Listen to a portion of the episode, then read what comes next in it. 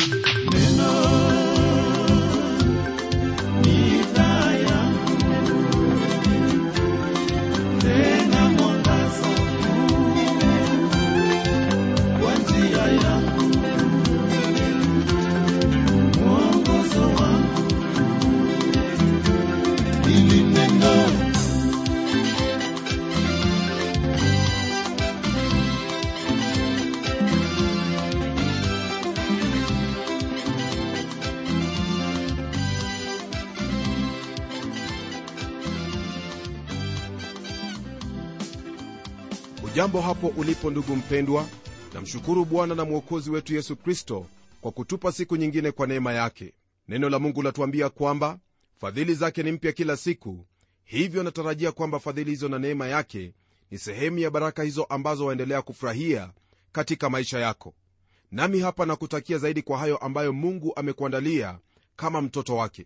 Kwenye kipindi chetu kilichopita nakumbuka nilisema kwamba kuna njia hizo ambazo watu waweza kumfikia mungu au wadhani kuwa waweza kufanya hivyo. Lakini ni njia moja tu ambayo mwanadamu yaweza kuitumia na kufika kwake mungu. Leo hii rafiki yangu napenda tutazame njia hizo kwa umakini kusudi tusije tukajipata katika mojawapo ya hizo njia ambazo hazitatufikisha kwake mungu. Basi iwapo biblia yako ii karibu geuka pamoja nami kwenye kile kitabu cha waraka wa kwanza wa yohana maana somo letu latoka hapo kwenye sura hiyo ya kwanza aya ya tano hadi ile aya ya saba. Kumbuka msikilizaji wangu kwenye sura hii ya kwanza twashughulika na jinsi ambavyo wewe kama mtoto wa mungu waweza kuwa na ushirika na huyo mungu aliye nuru. Ila swali letu lipo hapa je huyo mungu aliye mtakatifu twawezaje kuwa na ushirika naye? Kwenye aya ya tano neno lake bwana latuambia hivi na hii ndiyo habari tuliyoisikia kwake na kuihubiri kwenu ya kwamba mungu ni nuru wala giza lolote hamna ndani yake. Kwenye aya hii neno la mungu latufahamisha kwamba kwa kuwa mungu ni nuru yeye ni mtakatifu. Huyu mungu ndiye ambaye wewe pamoja nami twahitaji kuwa na ushirika naye. Lakini twafahamu ugumu uliopo kwa kuwa mwanadamu siyo mtakatifu tena ndani yake mna giza tele. Kuna bonde hili ambalo lipo kati ya mungu na mwanadamu. Je mungu na mwanadamu watapatanishwa vipi? Hili ndilo ambalo ayubu alilia akisema kwamba hapana mwenye kuamua katikati yetu awezaye kutuweka mkono sote wawili. Hilo ndilo ambalo walipata katika kile kitabu cha ayubu sura ya 9 aya ya 33 naye nabii isaya kwenye sura ya 55 atuambia jinsi ambavyo mungu alivyo kwa haya maneno ambayo mungu alinena kwa kinywa chake neno au aya hiyo yasema hivi kwa habari za mungu. Maana mawazo yangu si mawazo yenu wala njia zenu si njia yangu asema bwana. Kwa maana kama vile mbingu zilivyo juu sana kuliko nchi kadhalika njia zangu zi juu sana kuliko njia zenu na mawazo yangu kuliko mawazo yenu. Kwa mujibu wa maandiko haya mwanadamu ni mwenye dhambi naye hana lolote lile ambalo yuwaweza kufanya ili kupatana na mungu katika ushirika yohana anatuambia kwamba mungu ni nuru. Iwapo wataka maelezo kumuhusu mungu basi hapo wapata hilo ambalo lamwelezea mungu. Hebu niseme hili mwenzangu kwamba katika kitabu hiki au barua hii ya yohana wa kwanza kuna sehemu tatu ambazo zaelezea hali ya mungu wetu. Hii ikiwa ni kwamba mungu ni nuru mungu ni upendo na mungu ni uzima. Licha ya kujua hayo yote swali letu bado lipo hapa ni kwamba twawezaje kuwa katika ushirika na mungu kama huyu. Na kwa hili rafiki msikilizaji ni lazima kutenda mojawapo ya mambo haya. Aidha tutamshusha mungu hadi kufikia kiwango chetu au tujiinue sisi wanadamu ili tufikie kiwango hicho ambacho mungu yupo. Kama vile imekuwa katika karne nyingi kizazi baada ya kingine mwanadamu daima amejaribu kutenda haya lakini asiweze. Yohana aliuona ugumu wa kumshusha mungu hadi kiwango chetu naye akatangaza kwamba mungu ni nuru kwa hili ambalo yohana anena kuhusu mungu kwamba yeye ni nuru jambo hilo latuonyesha baadhi ya hayo ambayo yanatuelezea kumuhusu mungu wetu. Nuru hiyo ina maana ya utukufu wake pamoja na huo uwezo alio nao wa kuyatambua yote ambayo yapo mbele zake. Hii ni kusema kwamba hakuna lolote ambalo si safi lolote lisilo takatifu ambalo laweza kumsogea. Nitakuuliza usome kile kitabu cha injili ya yohana sura ya kwanza aya ya 4 hadi 5 kisha uende kwenye aya ya saba hadi tisa. Kisha ugeukie sura ya nane kwenye hicho kitabu cha injili ya yohana. Usome aya ile ya 12 na kwenye sura ya tisa aya ya tano pamoja na sura ya kwanza aya hiyo ya 35 hadi 36 pamoja na ile aya ya 46 kisha ugeukie kitabu cha ufunuo wa yohana sura ya 21 aya hiyo ya 37 kama vile nuru huweka kila kitu peupe nayo na pia hujitokeza. Hivyo ndivyo ambavyo sote tupo mbele zake bwana. Nuru huonekana popote ilipo nayo na hudhihirisha hilo ambalo si nyofu na dhambi. Hii ni kama vile wasoma kwenye kitabu cha injili ya yohana pamoja na hiki kitabu cha waraka wa kwanza sura ya kwanza aya ya tano hadi sita, na pia unapogeukia kwenye sura ya pili aya hiyo ya nane hadi tisa, pamoja na aya ya 11 hebu fikiria hili unapofanya kazi kwenye sehemu iliyo na giza mara nyingi hauwezi kuona hilo ambalo umelishika au jinsi ambavyo umejipakapaka uchafu. Lakini mara unapotoka kwenye sehemu hiyo na kuingia hapo ambapo kuna nuru ndipo unafahamu kwamba hali yako si kama vile ulivyoingia.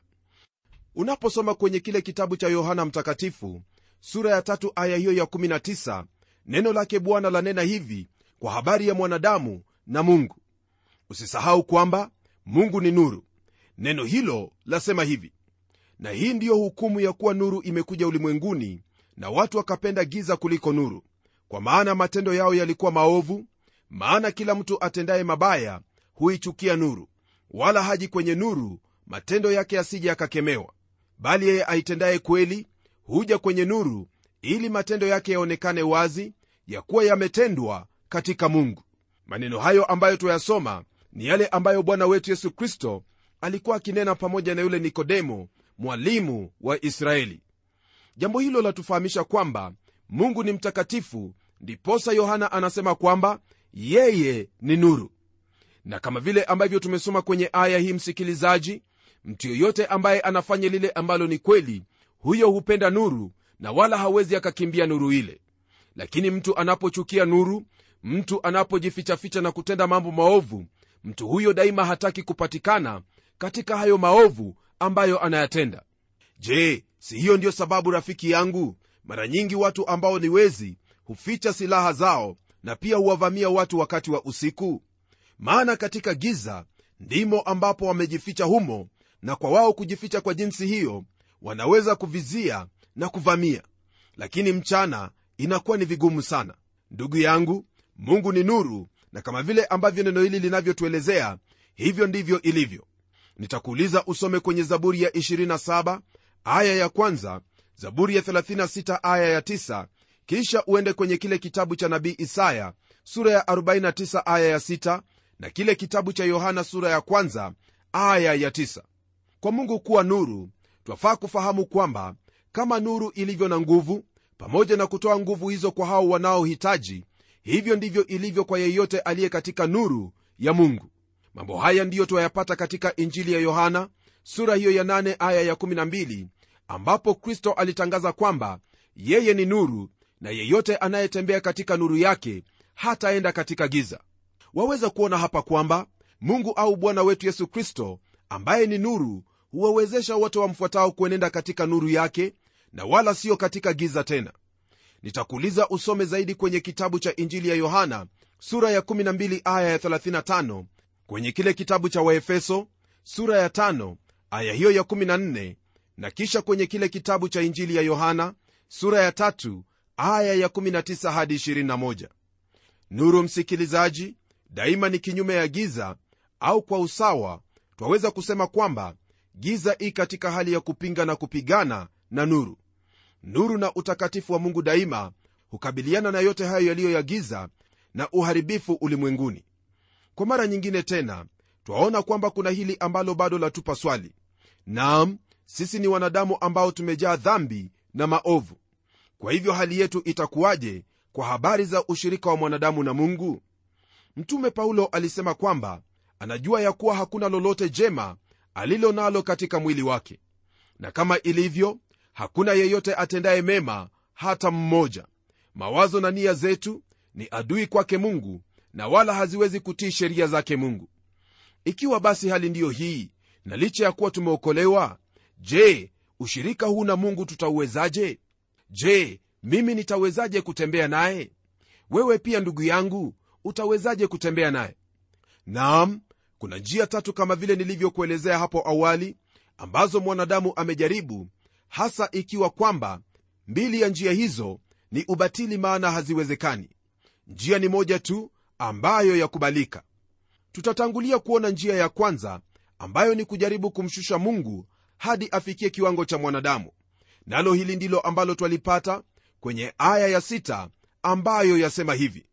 Tukisema ya kwamba twashirikiana naye tena tukienenda gizani twasema uongo wala hatuifanyi iliyo kweli neno hili ni moja kwa moja kwetu msikilizaji ila kuna hao ambao hufikiri pamoja na kukiri kwamba wanao ushirika na mungu lakini kweli ni kwamba ukweli wowote ule au kutembea katika nuru ni sumu katika maisha yao.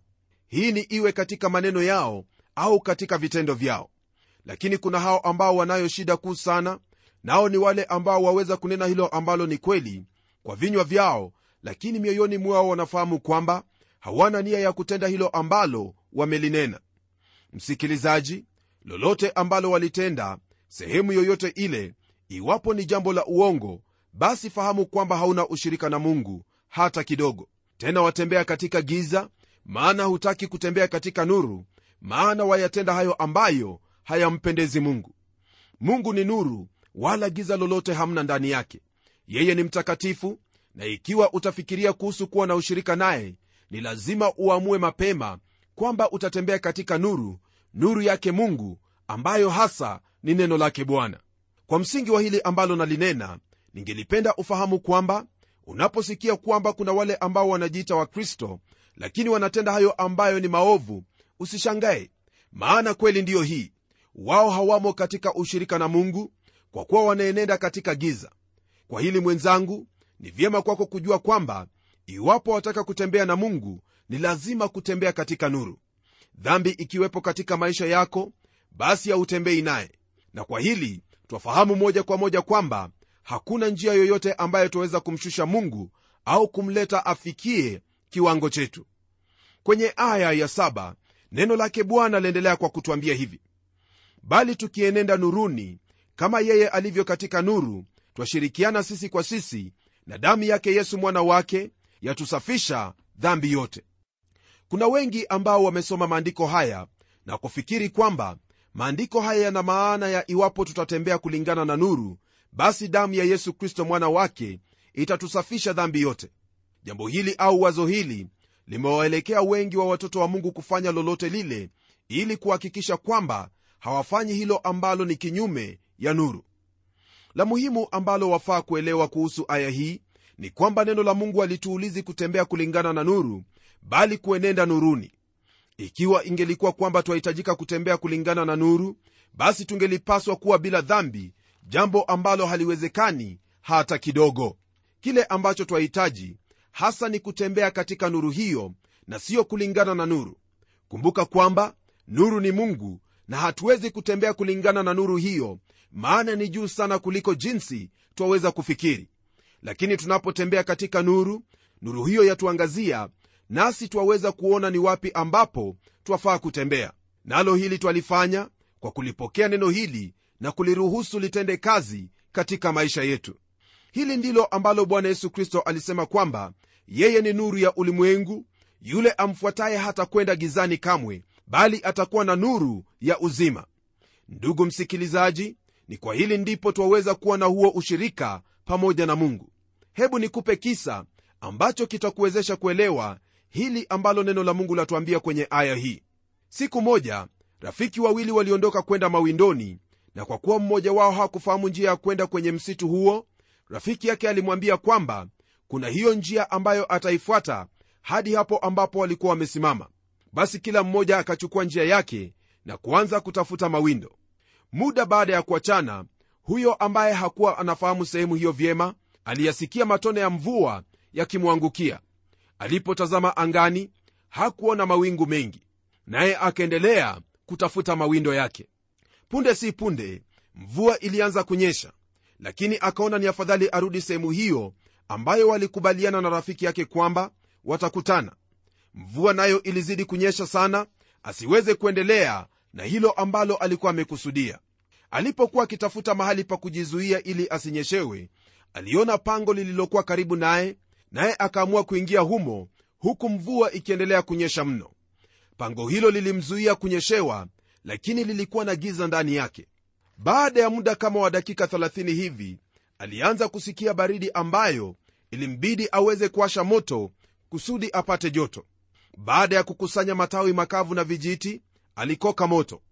Moto ulipowaka alifahamu kwamba kwenye pango hilo hakuwa peke yake bali wapangaji walikuwa ni wengi kulikwepo na buibui mijusi na hata nyoka alikuwamo humo. Yule jamaa hakukawia mle hata kidogo.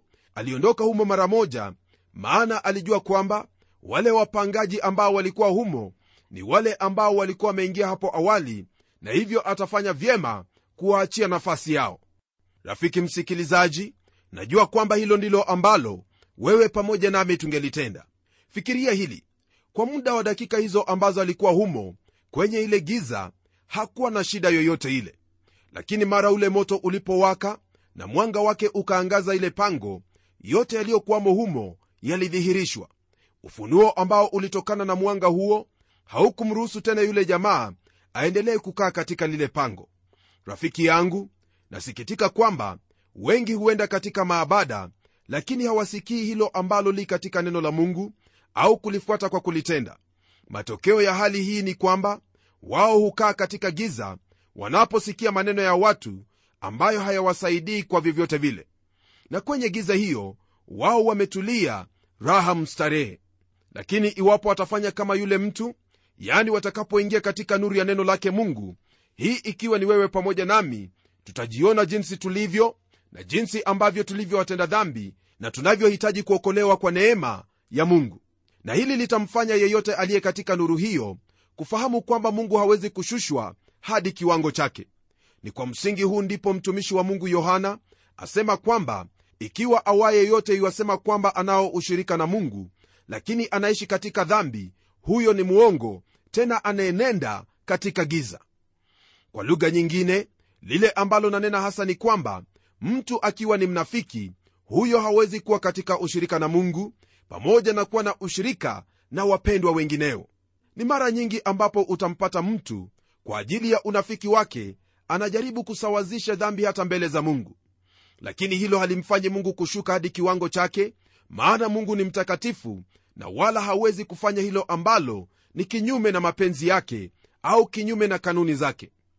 Ikiwa rafiki yangu waishi katika dhambi fahamu kwamba huwezi kuwa na ushirika na mungu ndiposa napenda kukujulisha kwamba iwapo mtoto wa mungu amekuwa akiishi katika dhambi na kisha kwenye mwanga wa neno la mungu aone kwamba amekuwa akiishi katika dhambi ni lazima akiri dhambi hiyo na kutubu mbele zake bwana.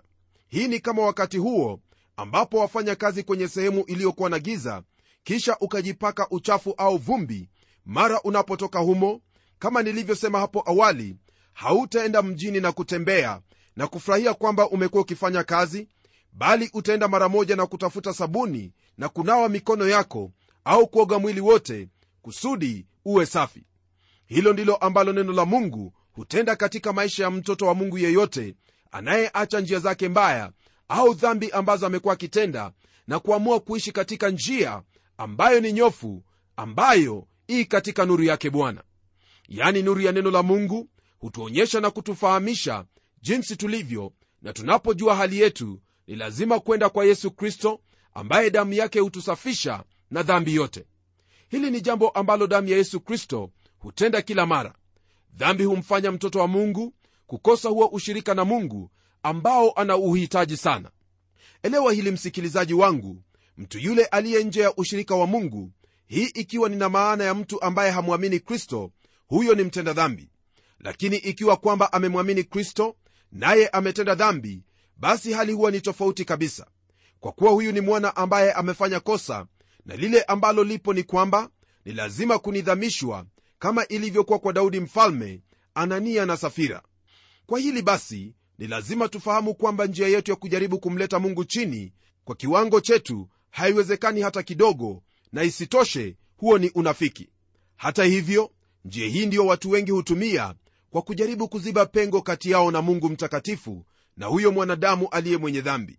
Sijui wewe mwenzangu waangukia upande upi lakini langu ni kukujulisha kwamba njia hiyo ambayo watu wengi hutumia haina lolote ambalo laweza kumfanya mwanadamu kumsogea mungu au kuwa na ushirika na mungu pamoja na mwana wake yesu kristo na wale wote ambao wamemwamini kristo.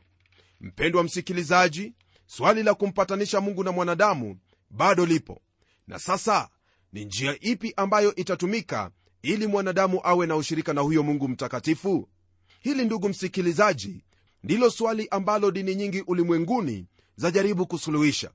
Lakini njia hizo zote kwa hakika ni njia ambazo zaweza kutusaidia? Swali hili ni swali ambalo limekuwepo tangu hapo awali mara mwanadamu alipoumbwa. Tafuta kufahamu kwamba lolote lile ambalo utalifanya katika maisha yako hasa unapojaribu kujipatanisha na mungu ni njia ambayo ni sambamba na kujaribu kumshusha mungu akufikie wewe. Au pengine itakuwa kwamba utajaribu kujiinua hadi kwake mungu? Ungana nami tena kwenye kipindi kijacho ili tuendelee kutazama swali hili. Kwa sasa hebu tuombe pamoja kusudi mungu aweze kutusaidia katika hili. Nitaomba. Mungu mkuu tena baba wa bwana wetu yesu kristo na kushukuru kwa ajili ya wema wako kwetu siyo watoto wako. Hasa kwa haya ambayo umetufahamisha kwenye neno lako kwamba twahitaji kutembea katika nuru yako na wala si katika hilo ambalo twalifikiri katika maisha yetu. Ombi langu ni kwamba kila mtoto wako hasa ndugu yangu msikilizaji atafanya bidii kwa uwezo wako kuishi na kukaa katika nuru ya neno lako daima. Kwa kuwa katika kukaa katika neno lako hapo ndipo iwapata nuru nuru ya mwanga wa neno lako ambalo litamwonyesha jinsi ambavyo anahitaji kuenenda na kutembea maishani mwake najua kwamba kuna wengi ambao amewaona ambao wamedai kwamba wanatembea katika nuru ila katika matendo yao imekuwa ni jambo la kuhuzunisha jambo la kufisha na hata kushusha moyo ya hao ambao wanataka kutembea katika nuru yako. Bwana mungu wa israeli naomba kwamba ndugu yangu asivunjike moyo kwa lolote lile bali akuangalie ewe mwana wa mungu yesu kristo ambaye ni mwanzilishi na mkamilishaji wa imani yetu. Anapokuangalia aweze kutiwa moyo kwamba katika yote anafaa kukuangalia wewe na sio kuangalia sehemu nyingine yoyote ile maana kando atapata majaribu na pia akiangalia nyuma ataona yale ambayo ni ya kumshusha moyo. Lakini anapokutazama wewe basi hapo ndipo atapata ushindi wa kuenenda katika nuru ya mwana wako yesu kristo.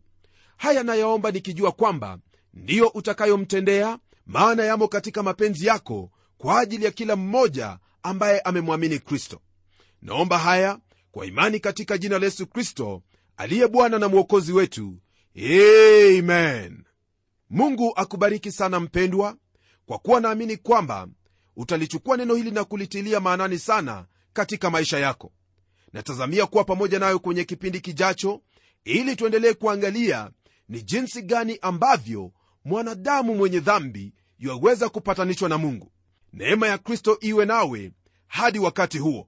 Ni mimi mchungaji wako jofre wanjala munialo na neno litaendelea